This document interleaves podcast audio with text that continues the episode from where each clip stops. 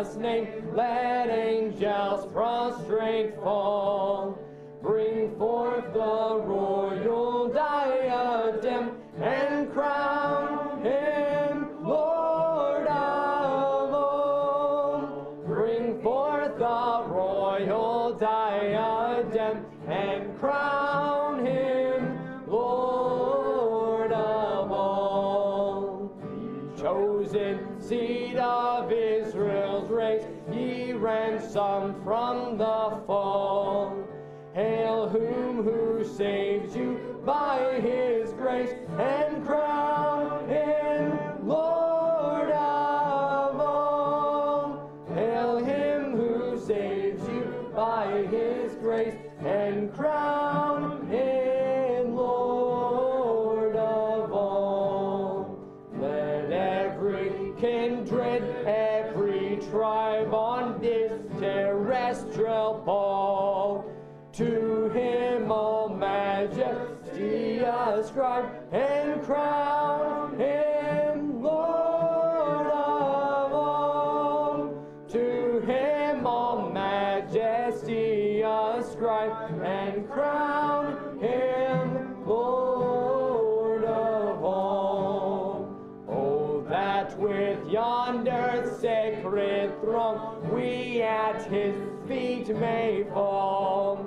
We'll join the everlasting song and crown him Lord of all. We'll join the everlasting song and crown him Lord of all. Mr. Troy, would you pray for us, please? Heavenly Father, thank you, Lord, for this day and for bringing us all together. Thank you, Lord, for letting us survive the weather that came through the area. And, Lord, everyone stayed dry, hopefully. And, Lord, I pray that you bless this service. And, Lord, may you move amongst us in abundance through your Holy Spirit. And, Lord, if there's anyone here that is not yet saved, may you save them today. It is all these things I pray in Christ's name. Amen. Amen. Please stay standing if you can. Turn to hymn books to 78. 78. Higher ground.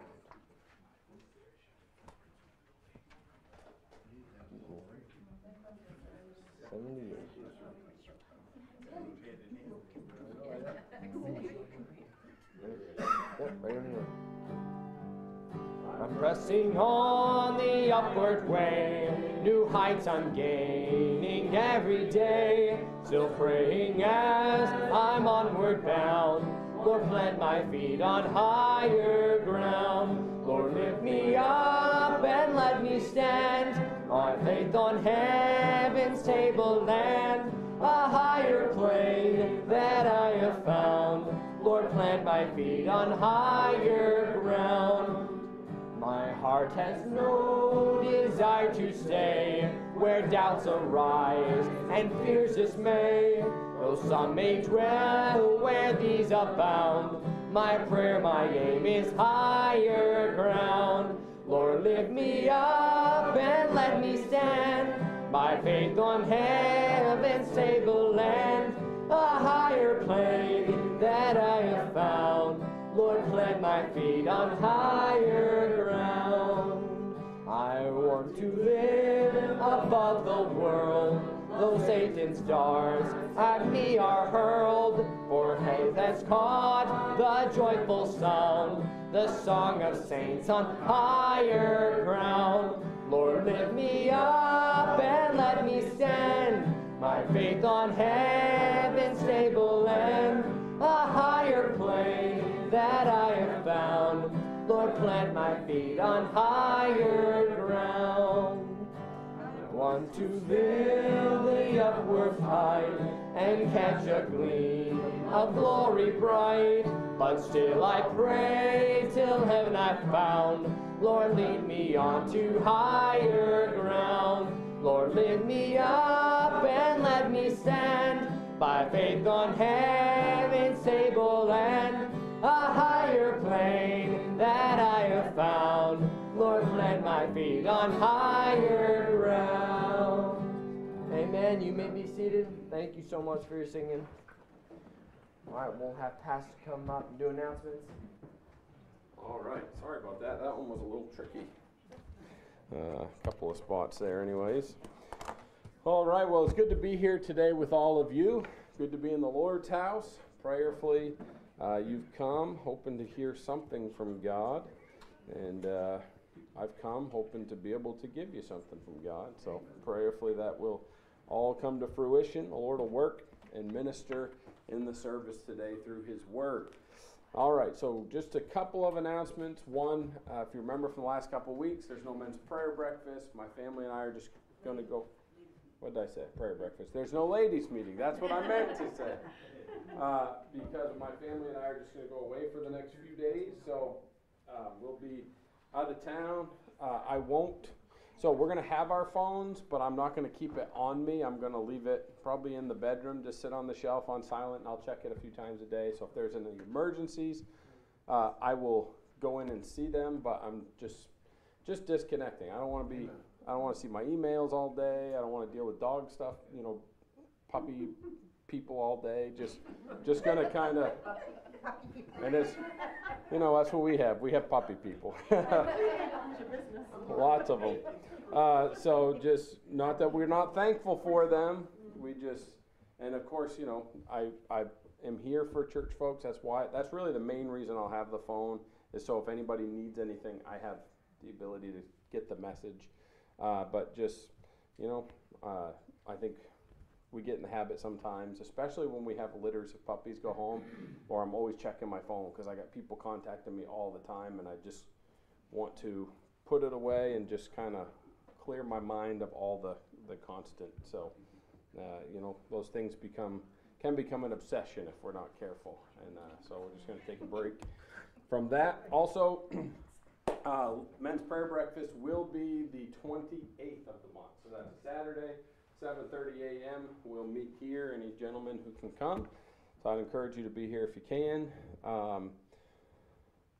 There was something else I wanted to mention, but I'm drawing a blank on it. So if it comes to me, I'll mention it at some point. But I think that's all the announcements I have. Nothing else pressing, right, that you can think of? All right, my brain over there in the front row. Ushers, come on down if you would. She's the organized one. I am not. It is very true. I'm a mess. She keeps me straight. No, I'm just kidding. All right, Caleb, can you pray for the offering, bud? Yes, sir. God, thank you for this wonderful day, Lord. Please bless the offering today, Lord. Please bless our hearts with the message that the pastor has prepared for us, Lord. Please move your spirit through us today, Lord. In Jesus' name, amen. Amen.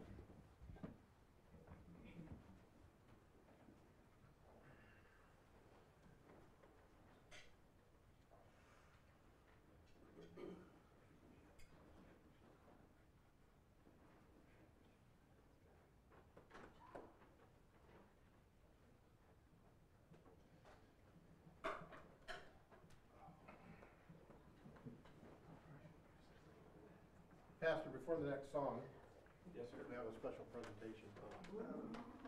It is Pastor Appreciation, at least day, if not month, and the congregation is pastor on a card, and they got you a little something, and some of the other folks have bought you something also.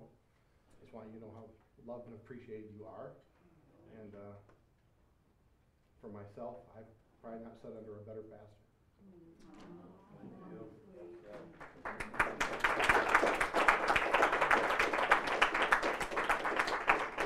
Some of the other folks brought some cards and other things, and you can bring those ahead now. I just wanted to get that now so you can regain your composure for the best part. The reason why we're here is to preach.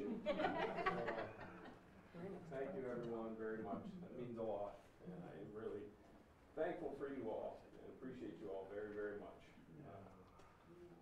It's hard to put into words how much I love you all. It really is. And I'm very thankful for every single one of you and pray for you daily and love you all. So thank you. We love and appreciate you too. Amen. Too much. All right, buddy. All right, everybody, turn to hymn books to 420. Hymn number 420, Day by Day. Stand with me if you can. one last time. Careful. How do I get up? What happens when you're a little asshole? No, I'm just kidding. My belt does that sometimes. TMI. It doesn't really. Take an eye out that way. I'm going to stay away from you. Time to start with the suspenders, I think.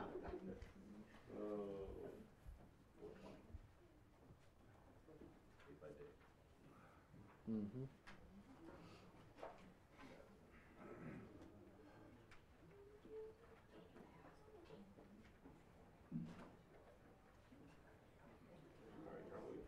Yep, all right. Day by day, and with each passing moment, strength I find to meet my trials here, trusting in my Father's wise discernment. I've no cause for worry or for fear. He whose heart is kind beyond all measure gives unto each day what he deems best. Lovingly, it's part of pain and pleasure, mingling toil with peace and rest. Every day the Lord himself is near me, with a special mercy for each hour. All my cares he fain would near and cheer me, he whose name is Counselor and Power. The protection of his child and treasure is a charge that on himself he lay. As thy days, thy strength shall be in measure, this the pledge to me he made. Help me then in every tribulation, so to trust thy promises, O Lord, that I lose not face sweet consolation offered me within thy holy word. Help me, Lord, when toil and trouble meeting, and to take this from a Father's hand. One by one the days are moments fleeting, till I reach the promised land. Amen. You may be seated. Thank you, everyone. All right, we'll have Pastor come up and... Oh, we have a special.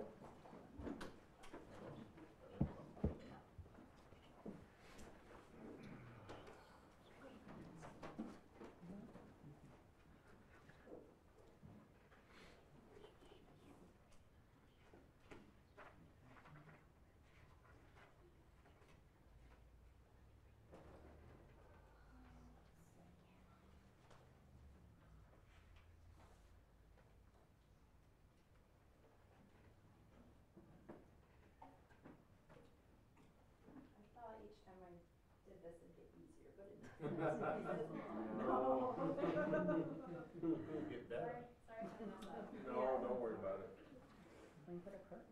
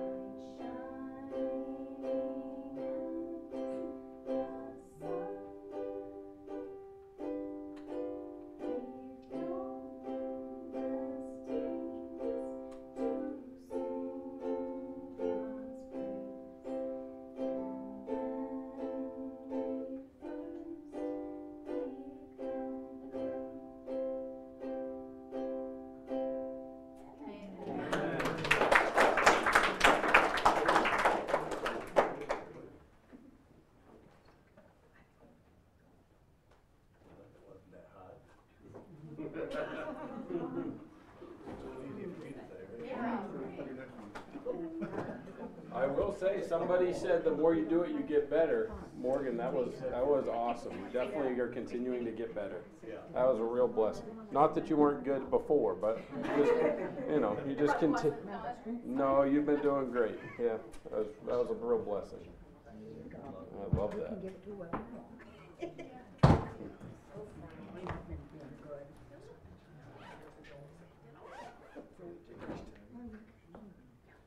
All right, well, we are going to be in Ephesians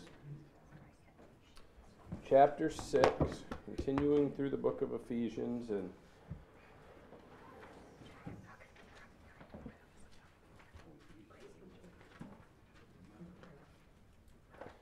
I hope, you know, this study has been a real blessing to me so far. I pray it's a blessing to others too. And you know, we're getting into what is probably one of the more well-known passages in the book of Ephesians. I mean, Ephesians 2, 8, and 9, for by grace are you saved through faith. That's, you know, well-known. That's a popular passage that is quoted oftentimes. And then, of course, we talked about the bride and the, you know, the husband and wife, and we dealt with all that stuff. That's pretty well-known, but we're coming into the armor of God, and this is something that, you know, you probably can find a coffee mug or a baseball hat or a T-shirt. There's all kinds of stuff out there, a plaque or something framed you can put on your wall all about the armor of God. So this is something that's talked about often, and it's talked about and it's looked at as important to the sense of it's something we have. But you know what's unique about armor?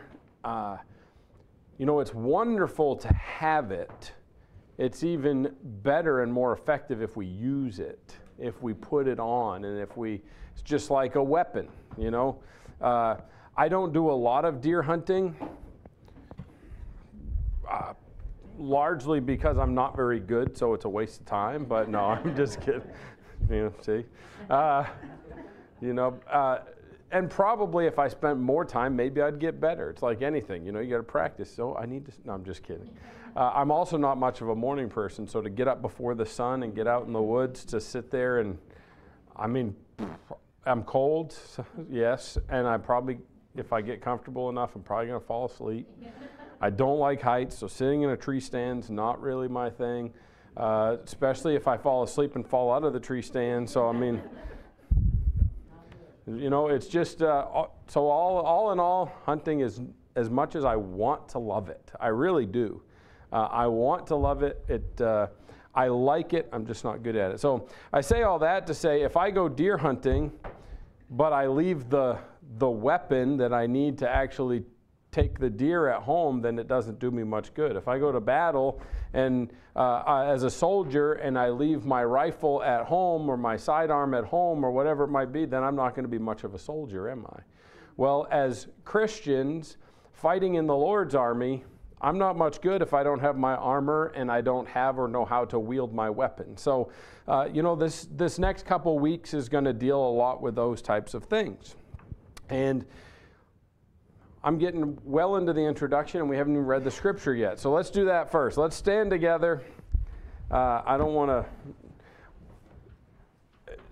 So the screen says Ephesians 6, 10 through 13. We're probably covering 10 to 12.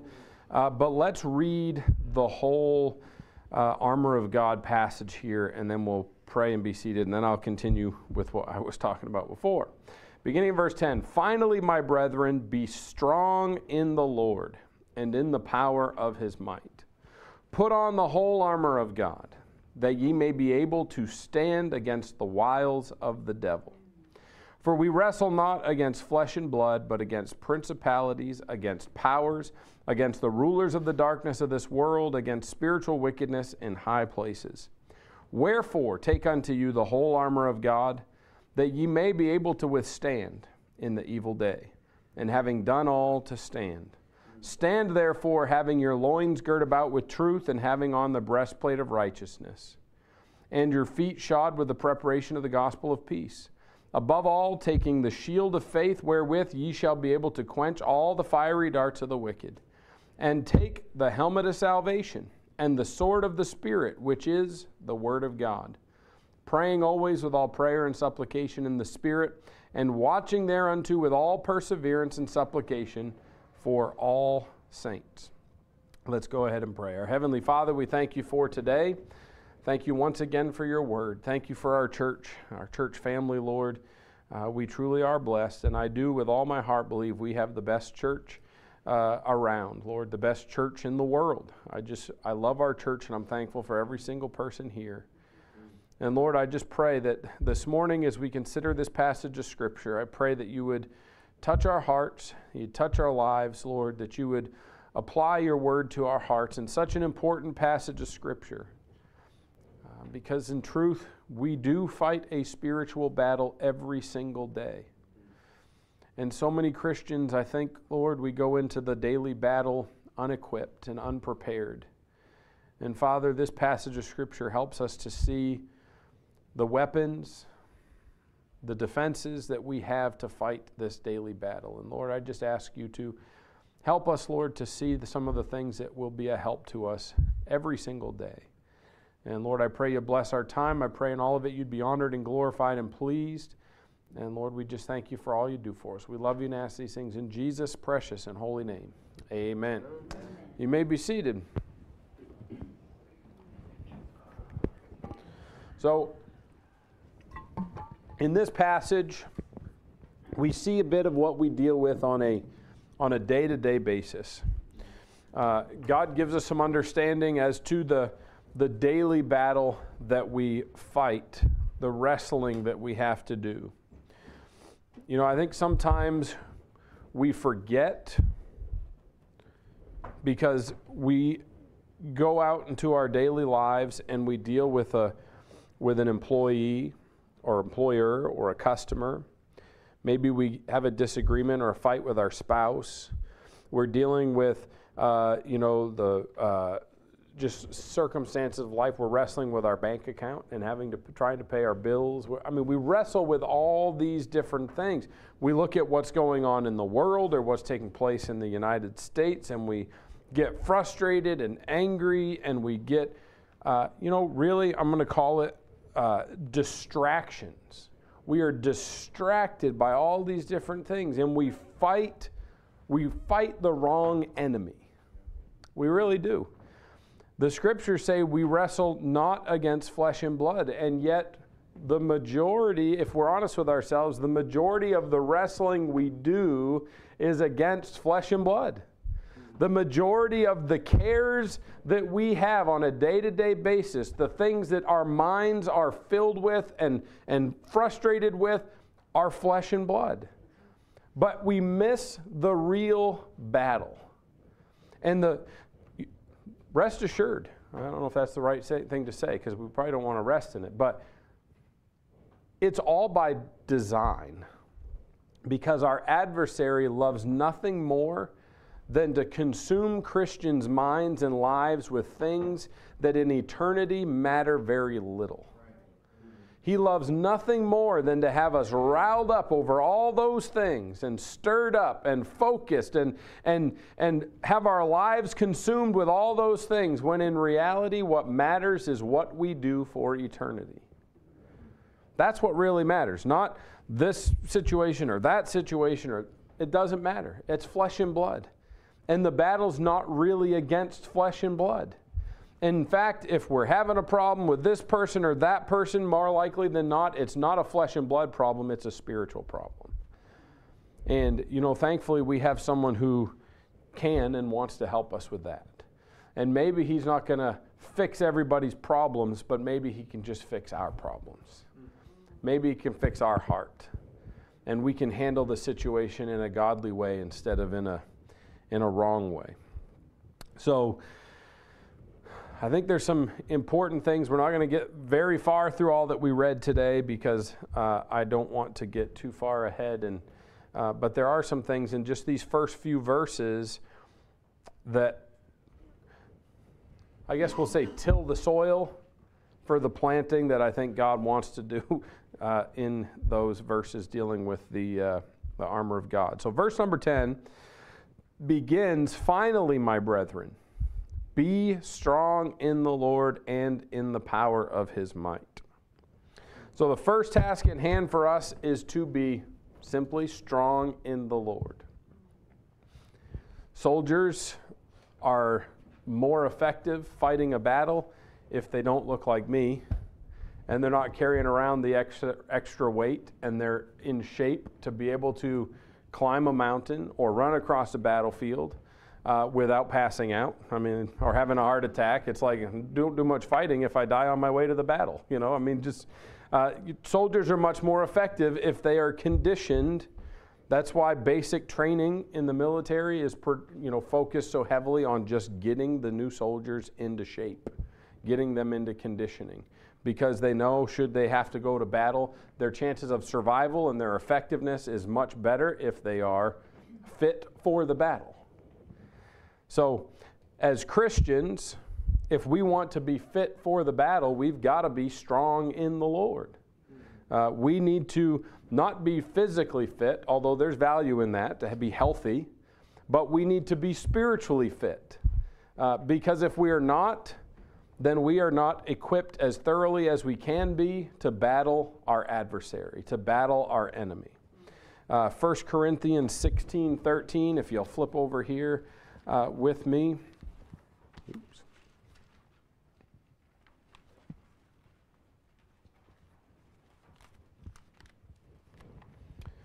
1 Corinthians 16 and verse 13.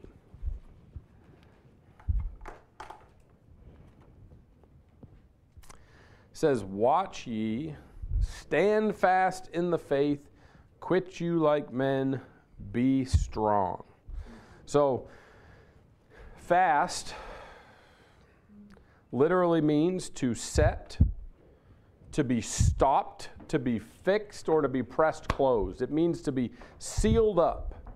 It means to be fixed and unmovable, to be stopped where we're at. So we are to stand fast, firmly planted, stopped, set, fixed in the faith. We need to be unwavering in the faith. And if we let the enemy get in our heads, if we let the enemy deceive us, then we are not standing fast in the faith. We will be movable. We will waver. And then the next thing it says, watch ye, stand fast in the faith, quit you like men. Well, not like most modern men. That's not the quitting it's talking about. Most modern men quit on the wrong things. And the Bible does use the word quit in two different ways. One is to actually stop doing something. The other is what this means, to carry through. It's interesting because the two meanings almost are the opposite, and yet it's the same word. To carry through, to do or perform something to the end. In a sense, it's not really the opposite, because if you do something to the end to where it's complete, then it's time to quit doing it, right? Because it's done. So that's the kind of quit that this is talking about. Quit you like men. Don't give up before the task is completed. Don't stop until it is fully done. Do it until nothing remains. For us, that is until there no longer remains any breath in our lungs. That's when it's time for us to stop living for the Lord. In Bible times, many times the men who were strong, considered soldiers, they would fight until they either died or the battle was done. They didn't give up. They didn't flee. Thinking of David's mighty men, I forget the name of the one that he fought and he fought and he fought all day long, and it said at the end of the day his hand clave unto his sword. They had to literally pry his hand off of the sword because he couldn't let go of it on his own. He had held on to that thing so tight, so hard, and fought all day to the point his hand locked up and he couldn't even let go in his own will. That's how we need to cleave unto the Lord, to where we couldn't let go if we even wanted to. 1 Samuel 4:9 gives us another example of this word quit. It says, be strong and quit yourselves like men, O ye Philistines, that ye be not servants unto the Hebrews as they have been to you. Quit yourselves like men and fight. That's what they're told to do. So to quit like men means to go to the battle. So we're to watch. You know, it tells us to watch because we're to keep our eyes out. We're to pay attention and be aware that we have an adversary and that he is going to attempt to cause us to lose in this battle. Watch, stand fast in the faith, quit you like men. And the last thing it says is to be strong, much like what we already read. So if we go over to Ephesians 3:16, we're back in Ephesians, but not quite into our text yet. Ephesians 3 and verse 16 says that he would grant you according to the riches of his glory. This is Paul's prayer for the church at Ephesus. Actually, if we jump up in verse 14, for this cause I bow my knees unto the Father of our Lord Jesus Christ, of whom the whole family in heaven and earth is named, that he would grant you according to the riches of his glory, to be strengthened with might by his Spirit in the inner man. This verse goes quite well with our passage that we're in over in Ephesians 6. The only way to be strong in the Lord is to be strong in the inner man. That's where true spiritual strength is found. It's the inner man. It's not the outer man. And I say that, I didn't intend to say this, it is important that, I believe it's important that we look like a Christian. But whether or not we look like a Christian, people can fake it. It's important to sound like a Christian. But whether or not we do or not, people can fake it. So it's not very many people who don't look and sound the part that are, but there can be people who look and sound the part that are not. That's more likely. Now, I'm not saying necessarily that it's always a salvation issue as much as people look and sound the part, but their relationship with God is not what it ought to be. The inner man is weak and not strong. And when that is the case, we're not going to fare well in the battle because the enemy is strong. The enemy is powerful. We're going to see that in a moment. So, how do we build strength?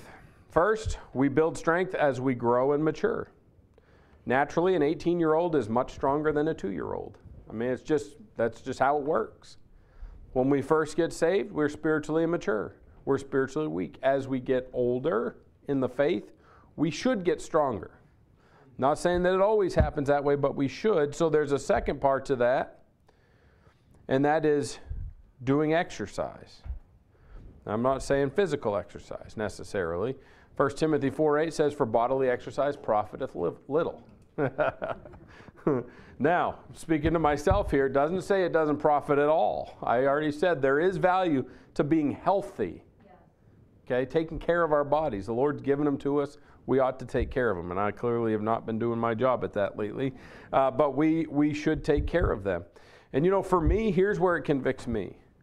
Is if I don't take care of myself and my life on this earth is shortened because I'm not taking care of myself, that's less time I get to serve the Lord. If I do take care of myself and because of that I get an extra 5 or 10 years, that's more time I get to live for him in the present. So that's where I find it, I know it's valuable for me to take good care of myself. There's an area where I haven't been very strong, where I've been pretty weak, obviously. So how do we build strength? So I didn't read the rest of the verse. For bodily exercise profiteth little, but godliness is profitable unto all things. So while the physical exercise has value, but it's small value, godliness has great value.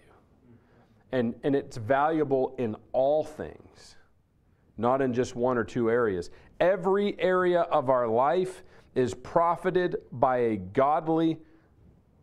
living a godly life. Everything we do is profited by living a godly life.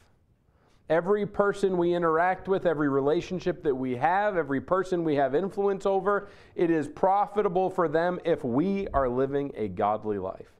Well, how do we do that? By building strength in the inner man. All right. So I've skipped over a bunch of notes, and I don't know that I'm going to get into all of them, but you know, we think of exercise and strength, we think of weightlifting. So if I'm going to lift weights to get strong physically, some value. But spiritually, we can exercise as well. You know, we used to have a man in the church, he would say, you know, sharing the gospel is like an exercise. He said, our ability to witness to someone is a muscle. He said, if we'd ever use it, it gets weak, and it'll build atrophy, and we won't use it at all. But if we are faithful to do it, we get better at it. We get stronger at it. Well, it's the same thing. Reading our Bible, we could use the same thing. I read something this morning. I was skimming through a book that I'm going to bring on vacation with me, and it's about the Bible, and it was talking about one man who said that, you know, a lot of times we don't have understanding of the Bible, and he said, and we're intimidated by it, therefore we don't read it, and we'll never gain an understanding of the Bible. If we don't read it, we're never going to understand it. It's never going to happen. But when I read it, I don't understand it. Keep reading it. You know, that's how we will gain knowledge, is if we continue reading. Just like when I start reading, if I don't really read for fun, you know, entertainment anyways, but if I take a book that is just a fun fiction novel and I start reading it, I'm never going to know what happens in the rest of the book if I stop reading after the second chapter. Well, we might read through this one time and not get a lot of information from it. But when we read it the second time, we get a little more. And the third time, we get a little more. And I know I've shared this before. We had a woman, we called her Nana. She was kind of like a mom to my dad after his mom passed away. And she was, I would say she was the godliest lady I've ever known. You know, I just know she walked with God. And every time we'd go over there, she'd usually have preaching on the TV, and it's not always people that I would necessarily, you know, listen to now. Back then, I didn't really know better, but she always had preaching on. I mean, nothing real bad, okay? Nothing too out of this world. And then she would have her Bible open, and the thing was full of highlights and notes written, and you'd go up to the top of her stairs, and there was a bookshelf with a bunch of, I mean, there had to have been at least 20 Bibles that were just worn out. They were just they were overfull with notes and highlights, and the binding was falling apart, so she just retired all these old Bibles. As someone who really has a walk with God, and her husband had passed years before, and while she was sad and missed him, she consumed herself in the Lord. And we couldn't go there. I remember over and over and over again, Dad would get after us about something, and Nana would always, you know, Dan, or he was worried about something. Now, Dan, you know it's a sin to worry. You know, she was preaching all the time. I mean, not sermons, but she was always. And that was because she walked with God. And I believe she would do that to him because she loved him, and she also recognized in herself that every time she worried, that was what God would prick her heart about. Now, Jenny, that was her name, Virginia, it's a sin to worry. So she would stop worrying, or at least work at it, because she knew, and just that was the kind of relationship she had with the Lord, and it's the kind of relationship we all should have with the Lord. That we are strong in Him, that our life is consumed in Him. If we don't do it now, rest assured for all of eternity, our life is going to be consumed in Him. We might as well practice now and get strong at it now. So, if we don't exercise, if we don't physically exercise, we become weak. If we don't spiritually exercise, we will be spiritually weak. Now, let me say this. Knowledge and strength are not the same thing. There are people who know a ton of information, but knowing it is not the same as living it. Knowing it is not the same as believing it. You may know this Bible in and out, forwards and backwards, but if it's not being applied and lived in your life, then there's not the spiritual strength there that is available. You already have the tools if you've got the knowledge. You just got to claim it and live it and apply it. Just like with physical exercise, someone can know all the workouts, can know all the exercises, can know all the dieting and the right way to eat, and can go to the gym, and he's not going to be as strong as a bodybuilder even though he has all the knowledge, because he hasn't put in the exercise. He hasn't put in the work. Well, spiritually, we can have the knowledge, but if we don't live it, if we don't practice it, then we are not strong. So yes, taking care of our body is important. Clearly, yeah, I already said all that. So we want to be spiritually strong. Here we go. 2 Timothy 2:1. 2 Timothy 2:1.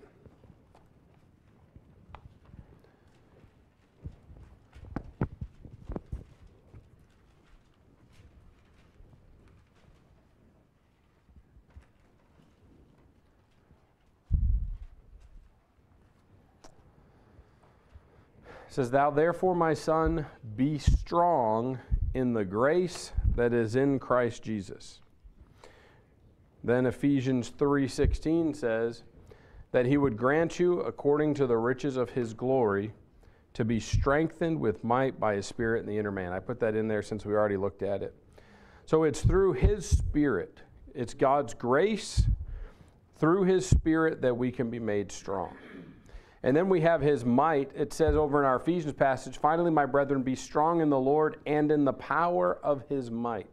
We're going to see in a moment that our enemies are powerful, while our God is more powerful. We are going to see that our enemies have authority.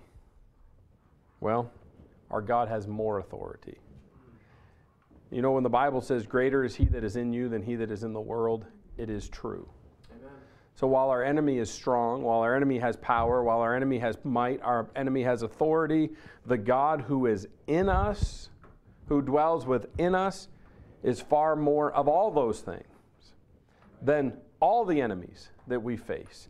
And you know, we often talk about Satan as our enemy. I mentioned in Sunday school this morning, he's not the only devil on this earth.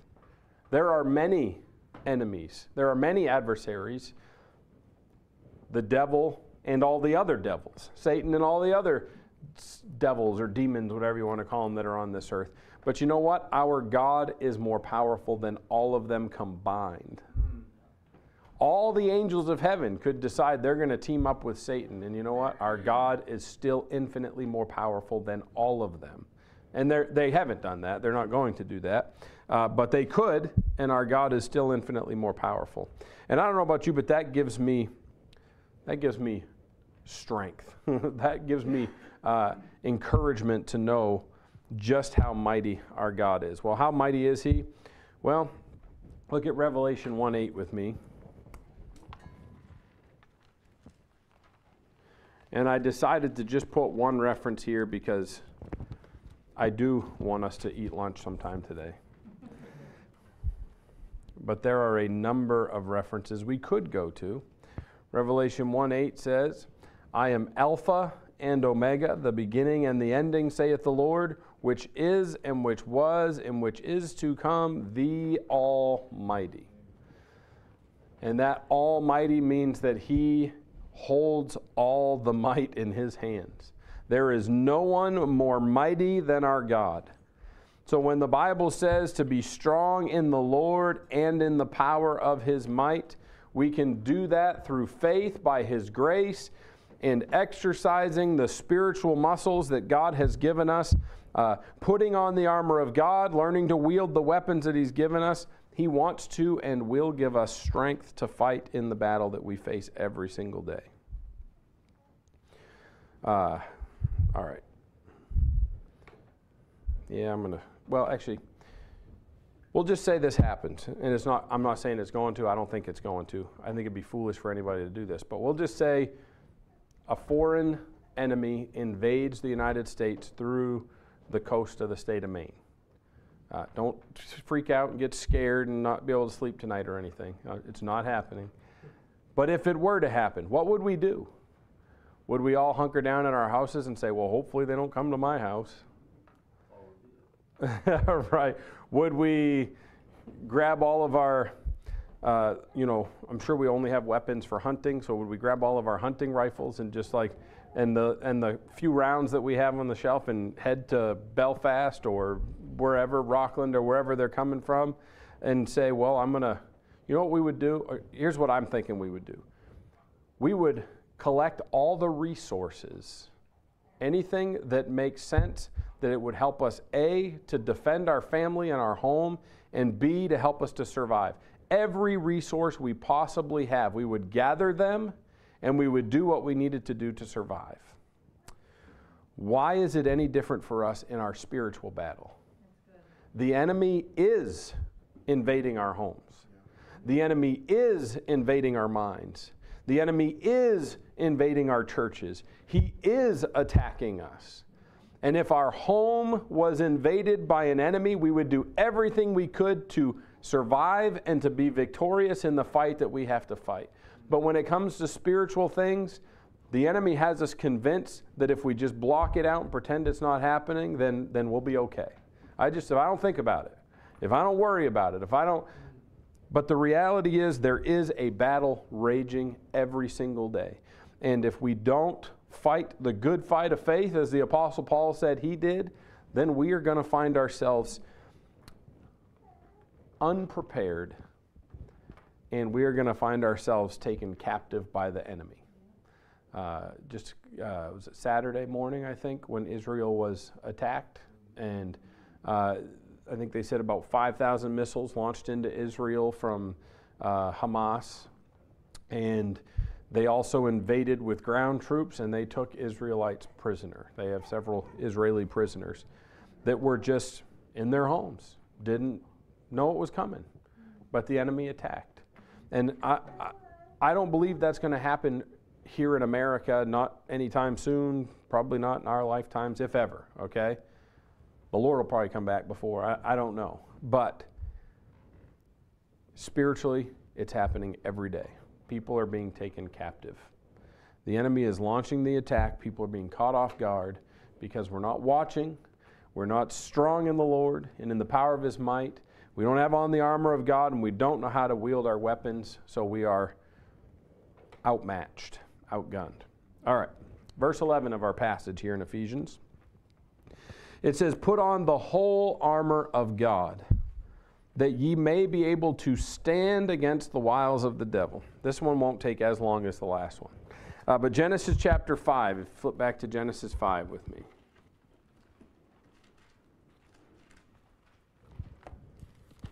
Genesis chapter 5, verse 24. Oops, sorry. There you go, it's on the screen, 5:24.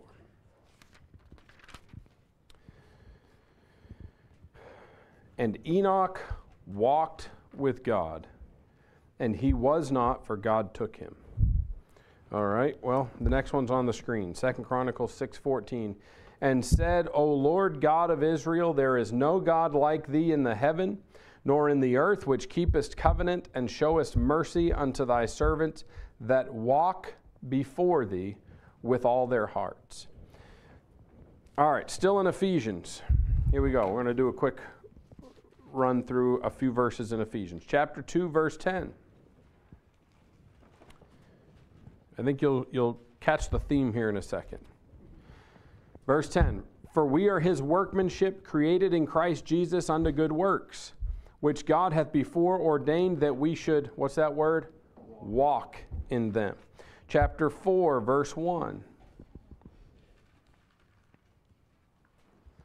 "Therefore the prisoner of the Lord beseech you that ye walk worthy of the vocation wherewith ye are called." Same chapter, verse 17. "This I say therefore and testify in the Lord, that ye henceforth," what's that word? "Walk, not as other Gentiles walk, in the vanity of their mind." We're to walk differently than those that are not Christians. Chapter 5, verse 2. "And walk in love, as Christ also hath loved us, and hath given Himself for us, an offering and a sacrifice to God for a sweet-smelling savor." The last verse we'll look at is verse 8 of the same passage. "For ye were sometimes darkness, but now are ye light in the Lord. Walk as children of light." So we see the Lord wants us to walk a certain way. A, He wants us to walk with Him. B, He wants us to walk for Him. And He's given us an abundance of instruction on how to do that and what that looks like in His Word. Well, what do we have to do first before we can walk? We have to stand. This verse says, verse 11, put on the whole armor of God that ye may be able to stand against the wiles of the devil. What's the devil want to do with all of his trickery, with all of his attacks, with all of his traps that he sets? He wants to knock us down so we can't stand, because if we can't stand, then we can't walk. And the Lord tells us over and over and over again, countless times throughout His Word, that He wants us to walk with Him, that He wants us to walk for Him. So if the enemy can knock us down, then he will take our ability to walk as God has commanded us to away. That's what he ultimately wants to do. He wants to make it so we cannot walk. Notice the verse says to put on the whole armor of God. What happens if we leave a piece of armor off? We are vulnerable. And in an area we don't need to be, because God has prepared armor to protect all of the vital parts of our spiritual life. So if we leave one piece of that armor off, we leave ourselves vulnerable, whether it's our heart, our mind,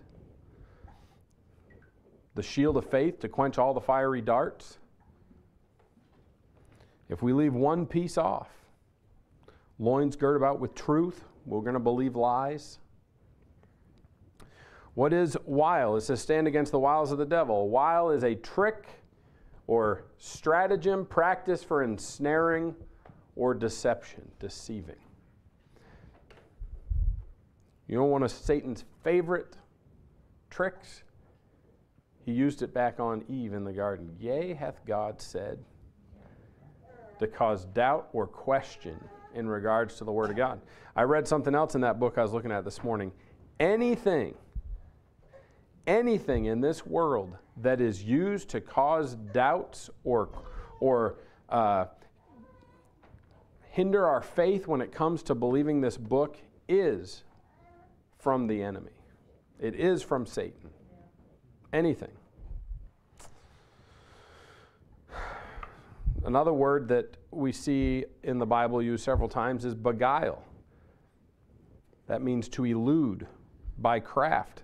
2 Corinthians 11:3 references that word in regards to Satan.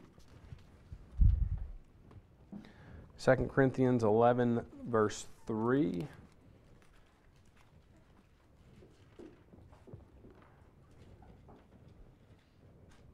Nope, that is not the verse. Oh, it might be if I go to 2 Corinthians. Hang on. I'm in the wrong Corinthians. 2 Corinthians 11:3. There we go. But I fear lest by any means as the serpent, we know Satan came to Eve in the form of a serpent, as the serpent beguiled Eve through his subtlety, so your mind should be corrupted from the simplicity that is in Christ. Satan is beguiling. He's crafty. He's tricky. He has many wiles. You remember that cartoon, The Wile E. Coyote? He was a tricky little dog, wasn't he? And that's why he got that name, The Wile E. Coyote.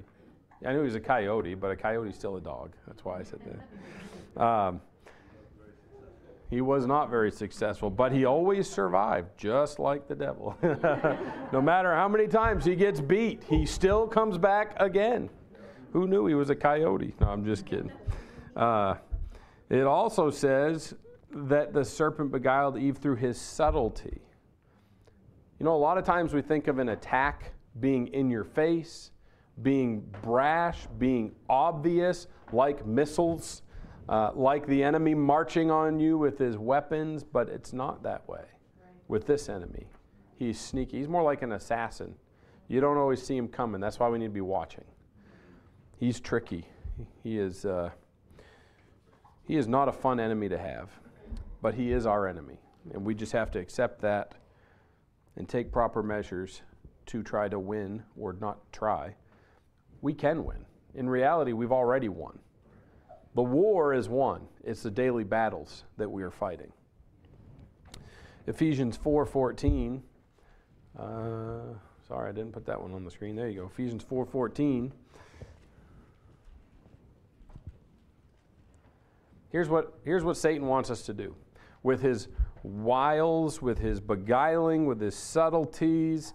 As believers in Christ and in the Word of God, he wants to do what Ephesians 4:14 says, that we henceforth be no more children, tossed to and fro and carried about with every wind of doctrine by the sleight of men and cunning craftiness whereby they lie in wait to deceive. He wants to deceive us. He wants us to stay babes. He wants us to be tossed to and fro and carried about with all these wrong doctrines and these new things that come along in order to keep us from doing what God really wants us to do. Walk with him. Verse 12, this is our final verse here. For we wrestle not against flesh and blood, but against principalities, against powers, against the rulers of the darkness of this world, against spiritual wickedness in high places.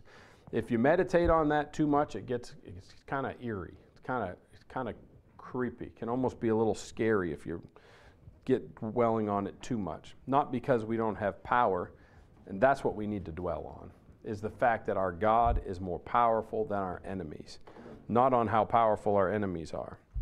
But if we try to wrestle in flesh and blood, we're not powerful enough to defeat him. He is. That's why we need to be strong in the Lord and the power of his might. That's why we need to put on the whole armor of God. All right. 2 Corinthians 10, verses 3 through 6. 2 Corinthians 10. Make sure I get the right Corinthians this time. We've heard this phrase that we wrestle not against flesh and blood before. It wasn't all that long. It doesn't say exactly the same, but it's along the same lines. Begin in verse 3, for though we walk in the flesh, here's where we struggle sometimes to get this. We walk in the flesh, we do not war after the flesh. For the weapons of our warfare are not carnal, but mighty through God to the pulling down of strongholds, casting down imaginations and every high thing that exalteth itself against the knowledge of God, and bringing into captivity every thought to the obedience of Christ, and having in a readiness to revenge all disobedience when your obedience is fulfilled. So what is this saying? It's repeating, or maybe Ephesians actually was quoting Corinthians, that we are not fighting a physical battle. We're fighting a spiritual battle. And while I have no problem with physical weapons, because we do have physical enemies too sometimes, I just hope we don't spend more time equipping ourselves and learning how to use the physical weapons than we do the spiritual weapons. I'm for defending our home and defending our family, but the likelihood of us ever having to do that is pretty small. But the likelihood of having to fight the spiritual battles is guaranteed. And if by chance we ever have to defend ourselves physically, probably if any one of us have to do it once in our lifetime, that's probably about as much as it's going to happen. But we all will have to fight a spiritual battle daily, every single day, every single one of us. There is no chance we get out of it. Unless we just let him knock us down and stay there. Man, he might leave us alone for a little while. So we need to become experts at putting on and wielding our God-given spiritual weapons. If we didn't get it before, this verse makes it very clear the spiritual battle is going to be a difficult one. It uses the word principality. It means sovereignty or supreme power. And it's not talking about a president or a governor or a king on the earth. It said that we're not wrestling against flesh and blood. So that is spiritual principalities. There's a hierarchy in the spiritual world. I suppose Satan would be somewhere along the top on the dark side, if you will. I mean, it says rulers of the darkness of this world. And then there's a hierarchy among the other devils. And, you know, the more godly we become, the better we get at putting on our armor and wielding our weapons, the greater the enemies are going to be that attack us. I wish I could encourage you and say, if you get better and you get stronger, the battles will get easier. but that doesn't really happen. I would be preaching a, what's that word? Heresy. I want to say prosperity gospel. There we go. Just be this. Well, yeah, just do this and everything's going to get easy. I wish I could say it does. You know what? It will. It will get easy. When we see Him and we are like Him. You know, when we see Him as He is, for we are like Him. When we get our glorified bodies and we are with Him for the rest of eternity, it will be easy. But on this earth, it's not. And I would be lying to you if I said getting stronger. So maybe you're sitting there going, well, then why do I want to do it? You know, why am I going to get stronger if the battles are going to get harder for doing it? Well, you want to walk, right? And the only way to continue walking with God is to grow. If we're not growing, then we're standing still. And if we're standing still, Satan's still happy. We're ultimately not fulfilling God's plan for our lives. He wants us to grow. So we need to walk. So principalities are spiritual. We're wrestling against them. These principalities and powers make up the rulers of the darkness of this world. In our Ephesians passage, chapter 2, verse 2, it says,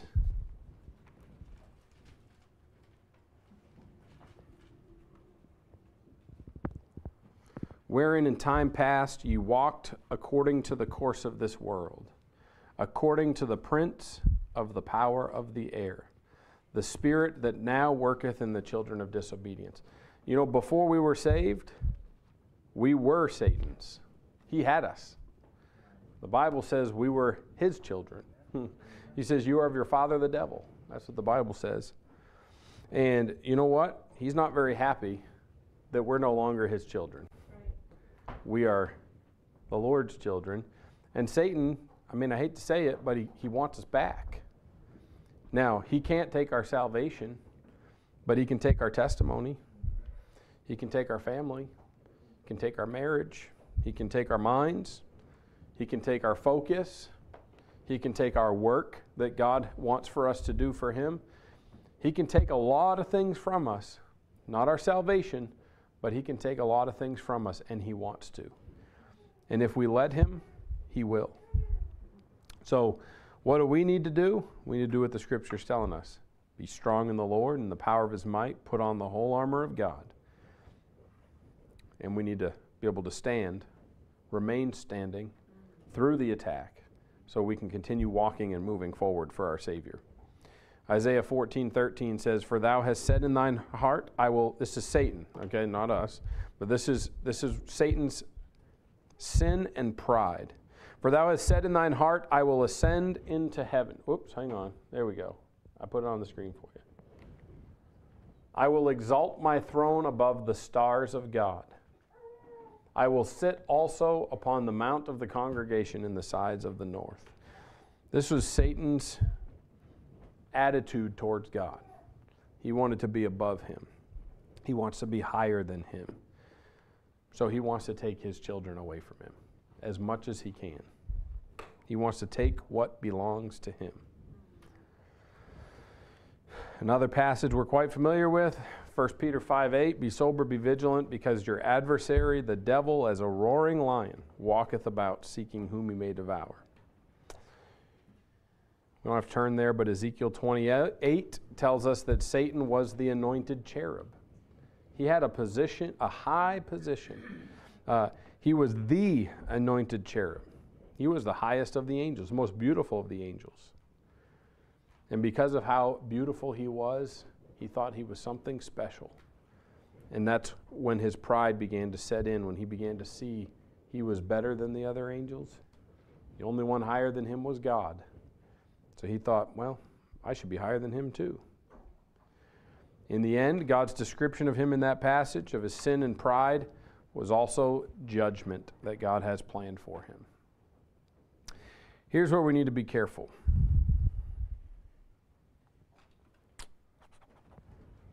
We're going to turn to one more passage, and I'm wrapping up. Oh, actually, no, you don't need to turn there. I have it in here. So, two more passages. Ezekiel 28:19, all they that know thee among the people shall be astonished at thee. This is speaking to Satan. Thou shalt be a terror, and never shalt thou be any more. Satan is a terror, and he is nothing else but. Don't let him be a terror in your life. We can have victory over him. If we let him have control of our life, Ezekiel 33 tells us what we'll be. And they come unto thee as the people cometh, and they sit before thee as my people, and they hear thy words, but they will not do them. For with their mouth they show much love, but their heart goeth after their covetousness. And lo, thou art unto them as a very lovely song of one that hath a pleasant voice, and can play well on an instrument, for they hear thy words, but they do them not. This was God speaking to the prophet Ezekiel, telling him, essentially, when Satan gets a foothold in people's lives, when they are not doing what we just read about, he's going to get their minds, their thoughts, get a hold of their lives. And here's the thing, they might look right, come to church, dress the part, behave the part on the outside, but this is what people will become. They'll hear the words that are being preached, they'll hear the words that are being read from the Word of God, but they won't do them. And you know, as Christians who live in the Laodicean age, I think there's a lot of that takes place. I'm not pointing fingers here saying the people in our church are that. I don't know. God knows, you know. But I think a lot of people who claim the name of Christ, that's what they are. They give God lip service and not life service. They say with their mouth they show much love, but their heart goeth after their covetousness. They're consumed with this world and what it has to offer instead of being consumed with their Savior. And you know, sadly, that is the story of Christianity in our age. It doesn't have to be your story or my story, but that is the story of the majority of Christianity in our age. You know, Sunday afternoons we're studying Revelation. I'm wrapping up with this. I'm about done. And today we're going to start. Last week we talked about the church at Ephesus and the letter and how it applies to that first century church at Ephesus and to us. For the next week or two, we're going to talk about the history, what's the word I'm looking for? The doctrinal or the prophetic application of that text. Each of the 7 letters in Revelation 2 and 3, I believe, picture a period of church history for the last couple thousand years. The church at Ephesus is the early AD 33 to 200, so it's like the early church, right after the time of Christ. Well, the last letter to the church is the church at Laodicea. And every one of these churches' names means something.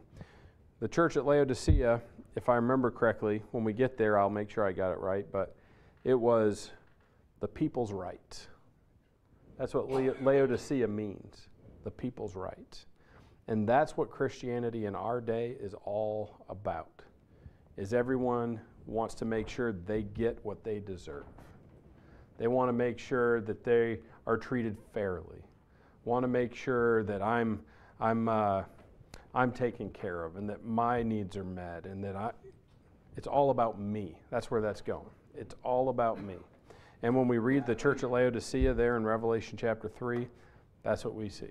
You believe you are rich and increased with good, and you think you have need of nothing. But he says you don't know that you're wretched and poor, and I forget all the things he says, but it ain't pretty. But sadly, 21st century Christianity is all about self. Well, I'd encourage us, let's make it all about Christ. Amen. Let's make it all about him. Take the focus off of me and make it about him. All right, so daily battle. We're not going to probably fight just one every day. We will fight many every day. God has given us the tools. He's given us the armor. He's given us the weapons. Probably starting next week, we will get into more of those. I'll talk about this more next week, but in that next verse he says that we'll be able to stand in the evil day. You know what the evil day is? The previous chapter, chapter 5, I forget the exact verse, but we'll look at it next week, says, redeeming the time, for the days are evil. I believe it's every day. That's what it's saying. Every day is evil. We're going to face evil every single day, and we want to be able to stand in today's evil. And tomorrow, we'll be needing to stand, and tomorrow will be today when we're there tomorrow. All right, let's go ahead and pray. All right. Heavenly Father, thank you for today. Thank you for your word. Thank you for the opportunity to preach it and proclaim it. And Lord, this passage has some incredible truth, but also some convicting truth. I know, and I'll speak for myself, I can get better. I can be stronger. I can know more. I can be more effective and efficient and better equipped to put on the armor and wield the weapons that you have provided for us. And Lord, I suspect if I can grow and get better, then we all can. And in reality, if I ever think that I don't need to grow and get better, then I probably shouldn't be standing behind the pulpit anymore. We can continually, until the day we leave breathe our last breath, we can be continuing to grow and mature as Christians and as Christian soldiers.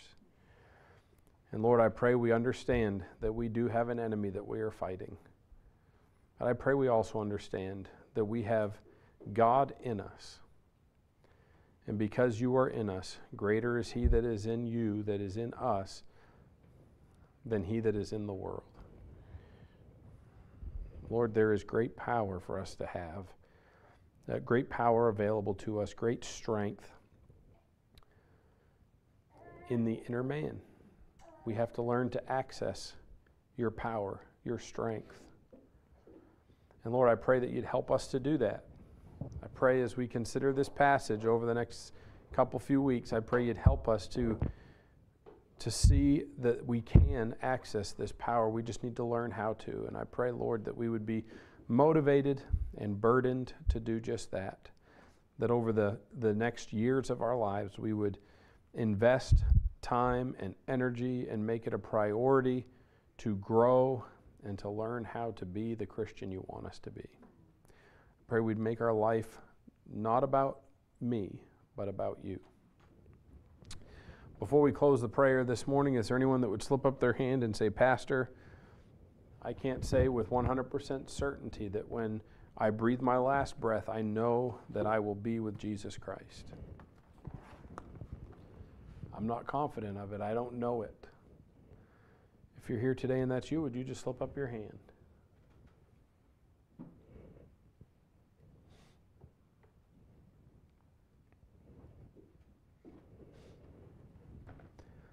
How about Christians? You don't have to raise your hand, but maybe you'd say, between you and God, yeah, I need to do a better job. I need to learn. I need to recognize this battle that we're fighting every day. Maybe between you and God, you'd say, I have been focused on so many things, except the most important thing, my Savior. Living the life that he wants me to live, fighting the battles that he wants me to fight. I've fought all these other things, but I need to be fighting the spiritual battle. You know, the most effective place we can fight them is on our knees.